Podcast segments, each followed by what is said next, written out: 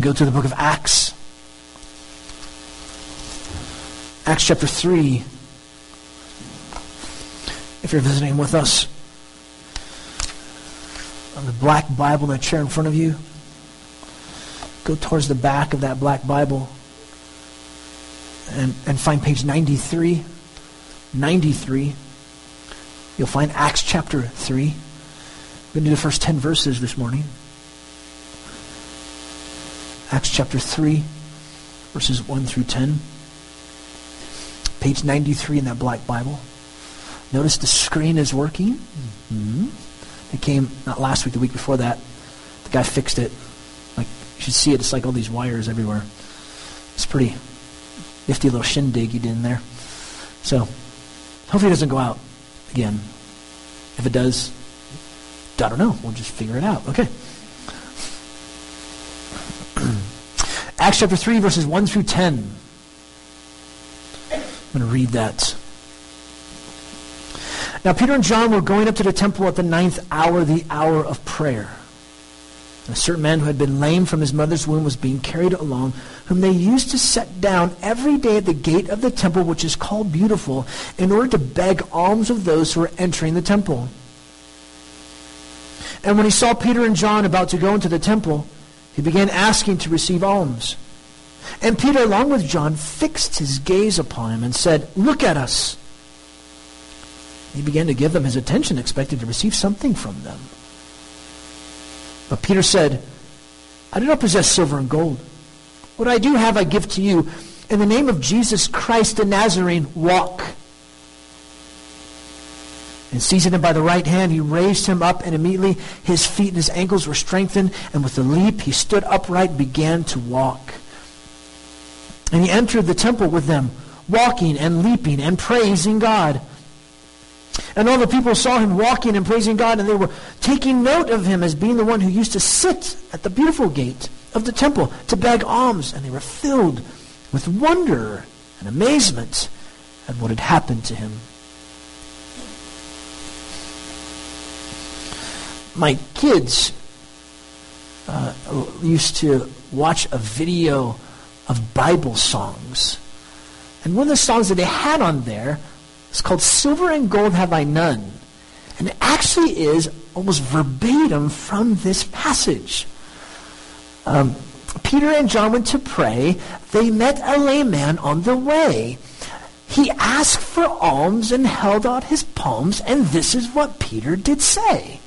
Silver and gold have I none, but such as I have give I thee. In the name of Jesus Christ of Nazareth, rise up and walk. He went walking and leaping and praising God. That's how the song goes. Walking and leaping and praising God in the name of Jesus Christ of Nazareth, rise up and walk. And the kids would just get up and walking and leaping and praising I was going to have the kids come up here and do that, but then, yeah, they'd, probably, they'd be like, "You want to do what? I wasn't going to do that. Anyways. But I like that song because it's just verbatim here from chapter 3, what's taking place. And so as we come to this part of Acts, just do it, be who you are, let God use you, let God use us to fulfill his mission. Here we see that this mission is to heal or save lame, quote unquote, sinners. That's the mission. To heal sinners or to save lame people. That's us. It's a picture of that. God's mission. God is a heart.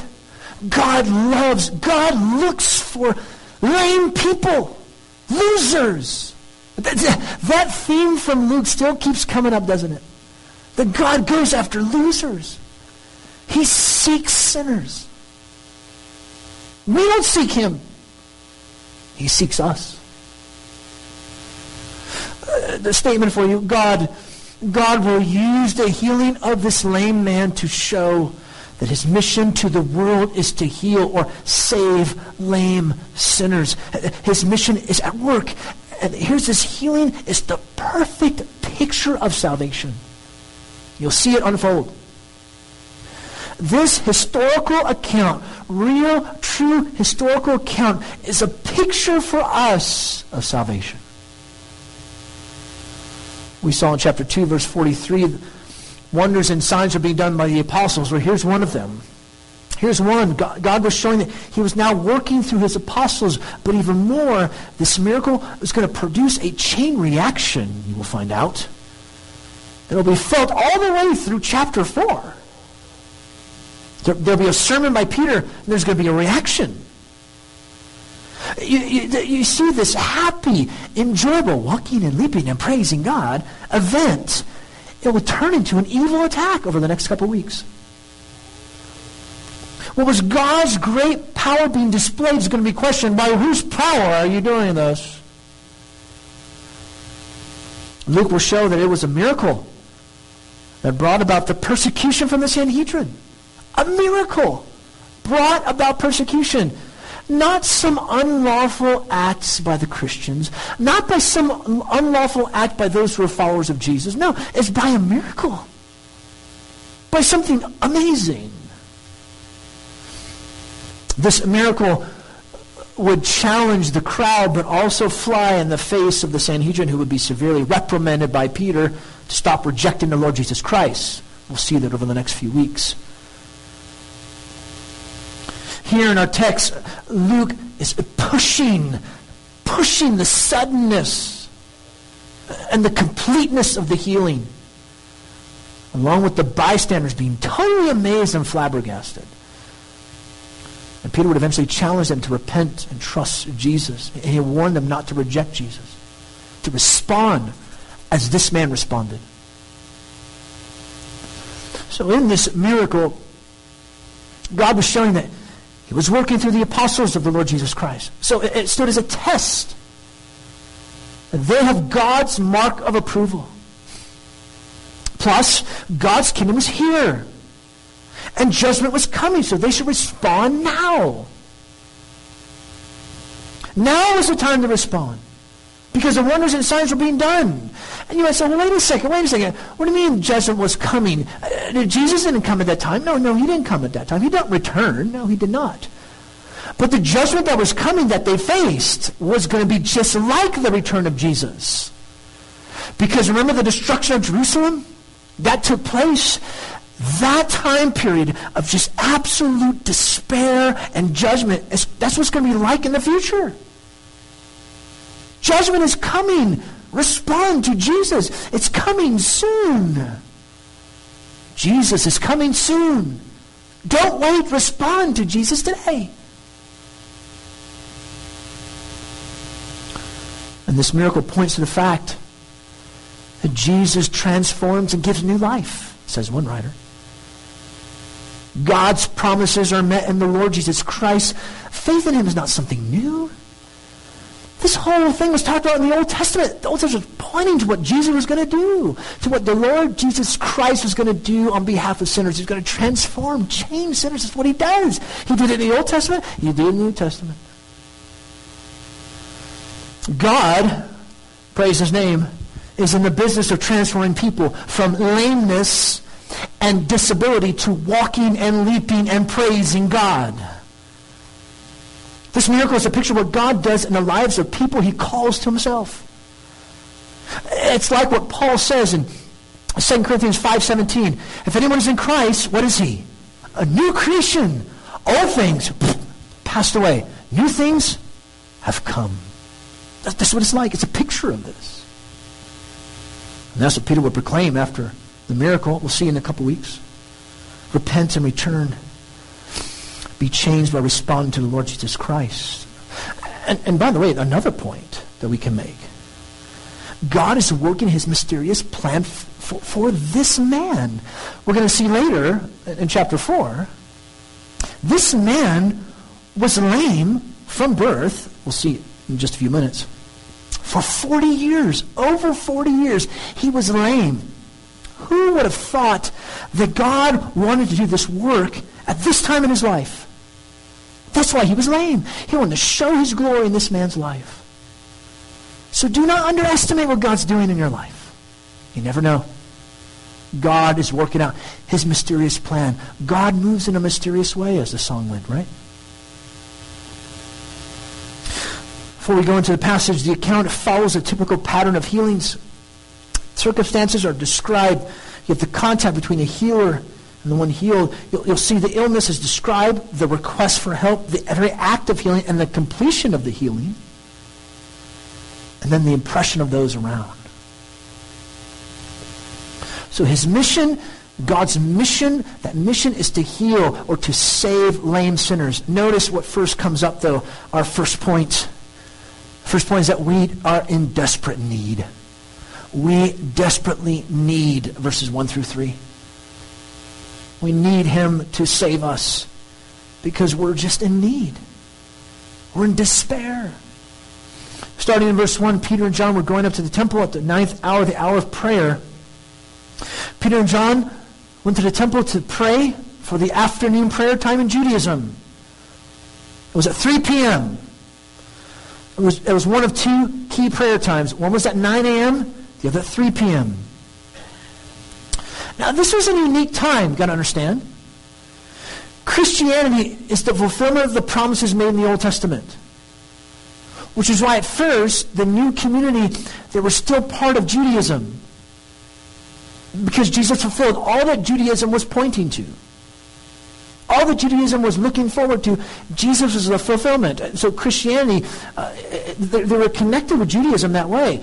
Jesus is God's chosen one, the Messiah. Now, now, eventually, Christianity would separate from Judaism because the Jewish people overall would reject the truth about Jesus who fulfilled God's promises. And the book of Acts is going to show that progression. It's going to show how Judaism, it, it, it, Christianity was, they were together and then eventually going to show them split. Judaism is going to go down because they rejected Jesus. Christianity is going to go up. Not in any evil part on the new community, no. So, th- so they're going up to the hour of prayer. Verse 2 A certain man who'd been lame from his mother's womb was being carried along lame from birth. Not just lame from some freak accident, as tragic as that is. This man did not know what it was like to walk and leap. He'd never done this before. He could not do anything but beg. There was no social security. There was no such thing as disability. There's no workman's comp. None of that. He relied on begging. And notice he relied on his friends or maybe relatives. They carried him. They set him down in front of a gate. Every day at the gate of the temple, which is called Beautiful, in order to beg alms of those who are entering the temple, to get some kind of financial aid. The gate was probably the Nicanor or Corinthian gate. It was, it was made of bronze. It was large. Sorry, they called it beautiful. Seems like that gate was located close to the court of women and the court of the Gentiles. So uh, all these people would be going through there. And to give alms was a serious responsibility in Judaism. They did this as a way to show compassion to their poor Israelites. Israelites are called to take care of their poor brethren in certain times, in these certain ways. Exodus chapter 23, verse 11, you should care for those who are poor among you, the Israelites who are poor. And, but not just Israelites who are poor. The Lord told them, round the corners when you're doing your little agricultural harvesting thing, round those corners, don't go up and then back down because those rounded corner parts, that was for the poor people among you, your brethren, and for the foreigner. So this man had no means of substance except to sit and beg. And this would be the perfect time to sit and beg for alms because the vast amount of people were going through the gates to go to the temple for the time of prayer. So it's almost like a put your money where your mouth is type thing. You're even worshiping God. Hey, I'm kind of in need here, you know. Yet he would end up getting a lot more than money. Verse 3 and when he saw Peter and John about to go into the temple, he began asking to receive alms. He saw them going.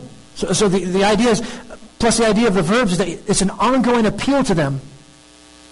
As he was also requesting alms of others, he kept asking them for alms, for a handout.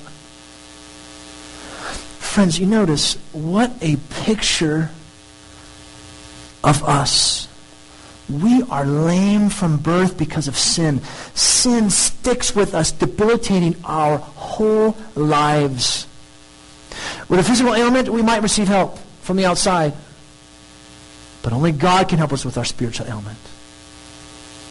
Only He can save us from our desperate state. And then help us come from the outside. It can't come from him. He can't help himself. He's got to rely on other people. And maybe other people can help our sin state, but it cannot solve it. Only God can fulfill our desperate need. Only God can take away our sins. Only God can propitiate for our sins. Only God can atone for your sins. Only God can do that. Nobody can help you in this way. They might be able to take care of the symptoms, but they will not be able to take care of the main problem for you. You have to go to God first and foremost. Nothing helps. Doctors, psychologists, psychiatrists, meds, group individual therapy, management classes. Friends, these things only deal with the symptoms, but they do not deal with the heart issues, the idols of our heart. They will not deal with your sin. You have to go to God. You have to go to Him. We desperately need. We are in desperate need. But notice point number two God powerfully initiates. We are in desperate need, and yet God powerfully initiates. He goes looking for us, He goes looking for sinners. Verse 4 and 5. For Peter, along with John, fixed his gaze upon him and said, Look at us. He began to give them his attention, expecting to receive something from them. Peter was the main character and spokesman, and he demanded the man give his attention to them. Look at us. They fixed their gaze upon him. They looked at him with such fixity and intensity. God was about to show his kingdom was here and that his apostles were his instruments. So repent and trust Jesus. So the man, he turned his attention to them, hoping to receive alms from them. He was eagerly looking at them, hopeful that some financial help was on its way. And there's two of them. Which is even better. I'm going to get double the portion. Not just one silver coin, but maybe two. Not just two, but maybe four. Interesting, too. Usually, with people begging, we normally look the other way, don't we? Well, at least I do because I think majority of them are a bunch of scammers. That's my problem. Me personally. So interesting, when Peter and John called him to look at them, I mean, he's thinking, this is awesome. I mean, this is great. People are normally ignoring me, but now these guys are not ignoring me. They're going to give me some major bling bling type thing, right? Yeah, he's going to end up receiving a lot more than just bling bling. But Friends, I want you to notice something. The fact that Peter initiated things with this man shows us that God sovereignly initiates salvation by his grace. Sinners don't look for God, but God goes to look for sinners. God looks for sinners. He goes looking for sinners. We will never go looking for God.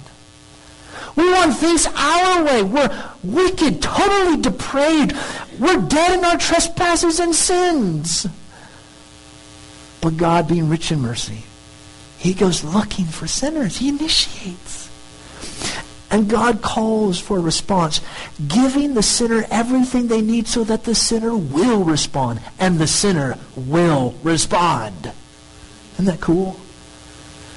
So we are in such desperate need, and yet God powerfully initiates, and then notice God powerfully speaks. The message is spoken. You must hear the message of the gospel.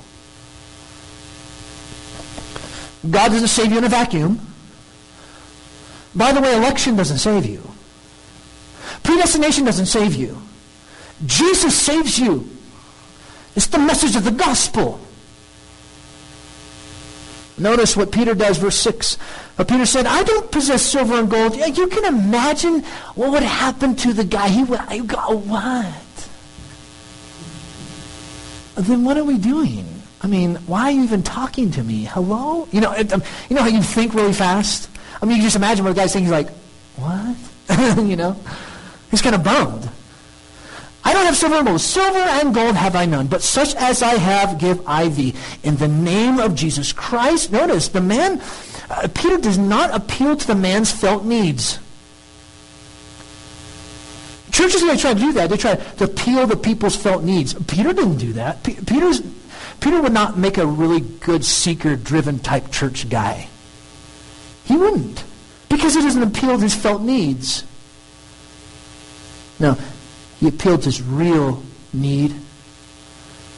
He truly had something he could and would give to him. In the name of Jesus Christ, the Nazarene walk, Jesus gives you new life. New life in the sense that this man had never known life as one able to walk. So things would be truly, drastically, severely different for him. It would be a total transformation. But the message had to be spoken. He must speak the message. He must speak the words. And, and notice, Peter, he, he gave this command under the authority of Jesus, who is both Lord and Christ. Remember, chapter 2. The only one who could heal this man's leg so he could walk. Peter replicated the work Jesus did, but as one who did it through the Lord Jesus Christ. So, in other words, when he said to him, In the name of Jesus Christ, it is by Jesus' divine authority and continuing power that the blessings of salvation can be granted to you. In the Lord Jesus Christ, people can experience the blessing of salvation. It's only through the Lord Jesus Christ. That's the message. We speak to people. It's not Jesus plus it's not Jesus plus Buddha. It's not Jesus plus Hinduism. It's not Jesus plus Muhammad. It's not syncretism. There is no syncretism right now. Syncretism is not happening. It's Jesus alone. Christ alone. It's not about having the right formula, but it's about having the right source. Jesus is the source of salvation. And this man would receive far more than what pounds upon pounds of silver and gold could give to him. He would walk. And, and friends, Peter is speaking this to the man. This is what we do, or, or rather what we say. We call people to come to the Lord Jesus Christ to be saved. Come! Come! Repent! Trust in Christ. Come! That's what we say to people. Come!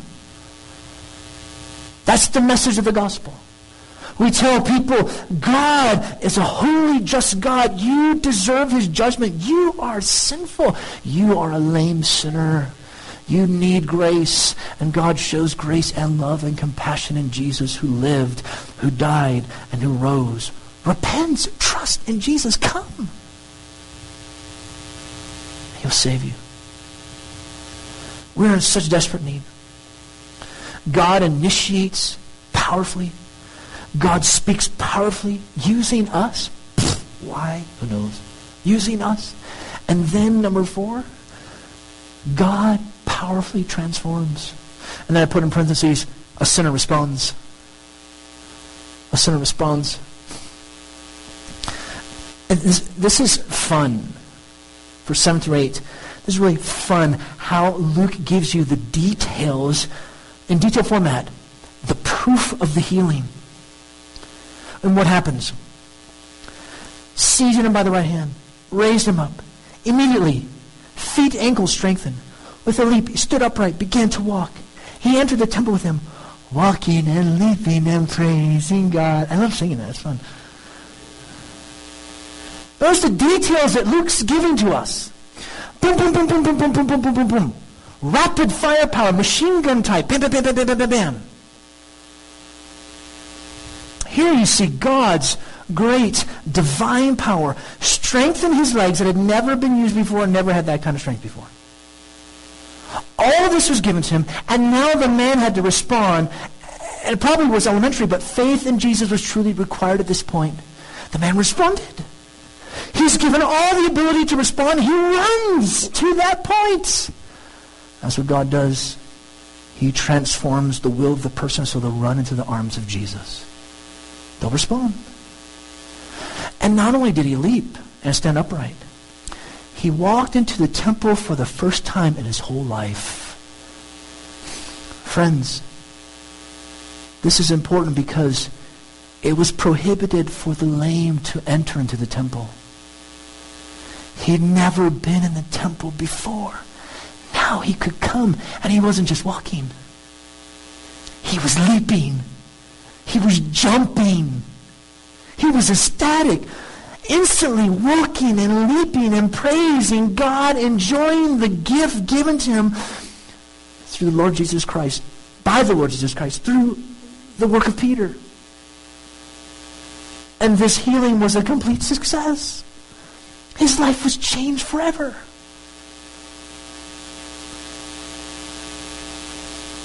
What a picture of conversion. Isn't this a picture of conversion? It portrays what Jesus did in the hearts and lives of people. They're called to give attention to him. They're commanded to walk. They're given his hand. He gives them the strength to respond to him in absolute trust. He pulls them up and they, they come to him. They respond. It brings to mind Isaiah 35, verse 6, where the lame man leaping, it's a sign of the salvation that has come to God's people. God's kingdom is here. Salvation has come in the Lord Jesus Christ. So not only was God affirming Peter and John, communicating that he was speaking through them, not only was God showing that his kingdom was here and judgment was coming, but God shows that he transforms the lives of people. He transforms this man's whole life. And so when the gospel is proclaimed, we respond in repentance and belief. And God transforms. He changes. Are you here today you don't know Jesus? Are you not a Christian? You are called to respond to God in repentance and trust. And God changes you. He'll transform you. What are you waiting for? Come. Come. God will powerfully transform you. Are you here today? You don't do know Jesus. We do the same thing. We must repent and trust. We must continue to come in repentance and trust. We continue to turn away from our sin and we put all our trust. And guess what? God keeps transforming us as Christians, doesn't he? It doesn't stop. At salvation, it continues on. So we're such desperate need. God initiates powerfully. The message is spoken. God transforms. A sinner responds. And then people amazingly react. Or people react in amazing ways. However you want to put that. It's got to go together. Preachers, you know, we got to do stuff like that. So it looks like we're doing something throughout the week. Verses 9 and 10. And all the people saw him walking and praising God, and they're taking note of him. It's, it's being, what's the reaction of the people? They're shocked. They're, they're, they're amazed. They're, they're stunned. They're dazed. They're surprised. They're blown away. They saw him walking and praising God. And they realized, hey, I've seen that dude. I know that guy is the same guy. They recognized he was the one. Taking note as being the one who used to sit at the beautiful gate of the temple to beg alms. I've seen that dude just a moment ago. He's the guy begging for alms. As a matter of fact, he was the same one who's begging, been begging for alms for decades at the temple. As they realized what happened, they were filled with great wonder and amazement, recognizing this was a prime miraculous event because this man was over 40 years old. We'll find that out in chapter 4, verse 22.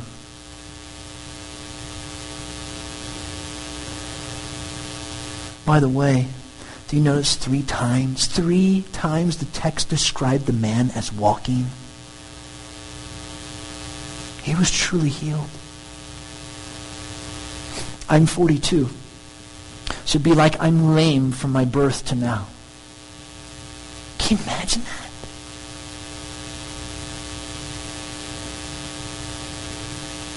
It could not be denied. It could not be denied that God had done something amazing.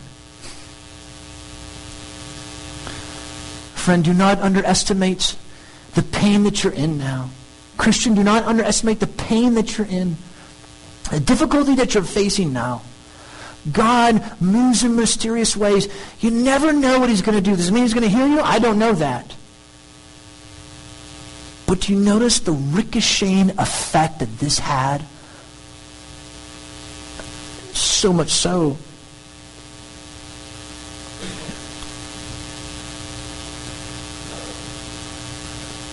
They began to speak the word with the word of God with great boldness as a result of this miracle back in chapter 4.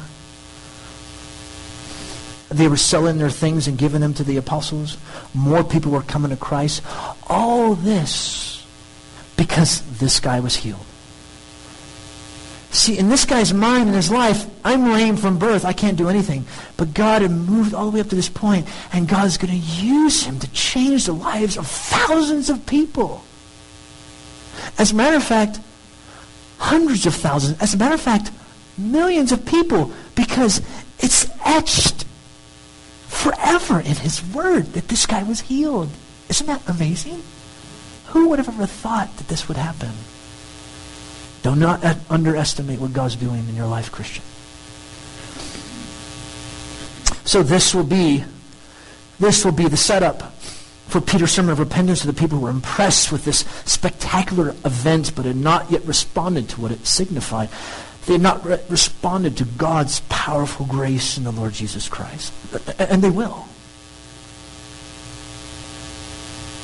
Notice how we see that the new era has come. The kingdom was here. New life comes in the Lord Jesus Christ. Uh, God was speaking through these men, giving and revealing to them they needed to be obeyed. This was serious stuff. God's promise was being fleshed out. People were being transformed by his power. Others were amazed at what God was doing through these men. The time to respond is now come. Come to Christ. Come, repent. Don't wait because God commands to respond today. Again, if you're here, you don't know Christ. New life comes in the Lord Jesus Christ. The day of judgment is coming. God, eh, yet He's extending His hands to you. He's like this to you, sinner. He's looking for you, sinner. What are you waiting for?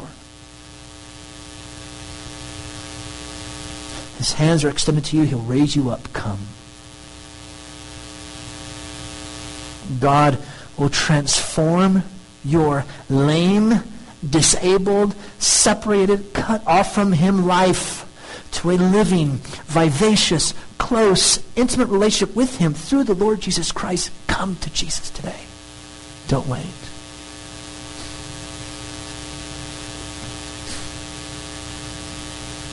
Christian, let me speak to you again. And or member of Cottonwood Bible Church, let me speak to you again. God uses the very gospel to transform us too. God uses this very gospel to transform us because through this gospel, in the power of the Holy Spirit, He changes us so that we reflect the image of His eternal Son. So, Christian, what do you need to repent of today? Have you forgotten your identity in Jesus? Christian, are you faking who you really are? Are you hiding who you really are? Are you pretending you're not as sinful as you really are? Do you really think you can perform for God? That's crazy. And does your performance come out in your criticism of others? Instead of showing them grace as God has shown you grace in the Lord Jesus Christ. Christian, what are the idols of your heart? What do you need to give? What do you look to to give you when only Jesus truly and satisfactorily gives to you in his life, death, and resurrection? Everything's given to you. What do you go to to give you satisfaction? It will not satisfy. You know, it's this gospel that enables and empowers us to live lives that please our Savior, Lord, Master, and Redeemer. Repent and trust, Christian. Keep repenting and trusting. And again, do not underestimate. God has your life in his hands. Don't underestimate what he's doing in your life, no matter what you're struggling with. God moves in mysterious ways. Behind a frowning providence, he has a smiling face. Let's take some time. Let's think and let's ponder. Let's take a few moments of silence. I'll let you take a few moments of silence to see what we've seen, to ponder what we've seen in God's Word here in chapter 3 of Acts. I'll give you a few moments of silence, and then we'll do our time of giving worship the Lord in song, two songs, and we'll have our closing prayer.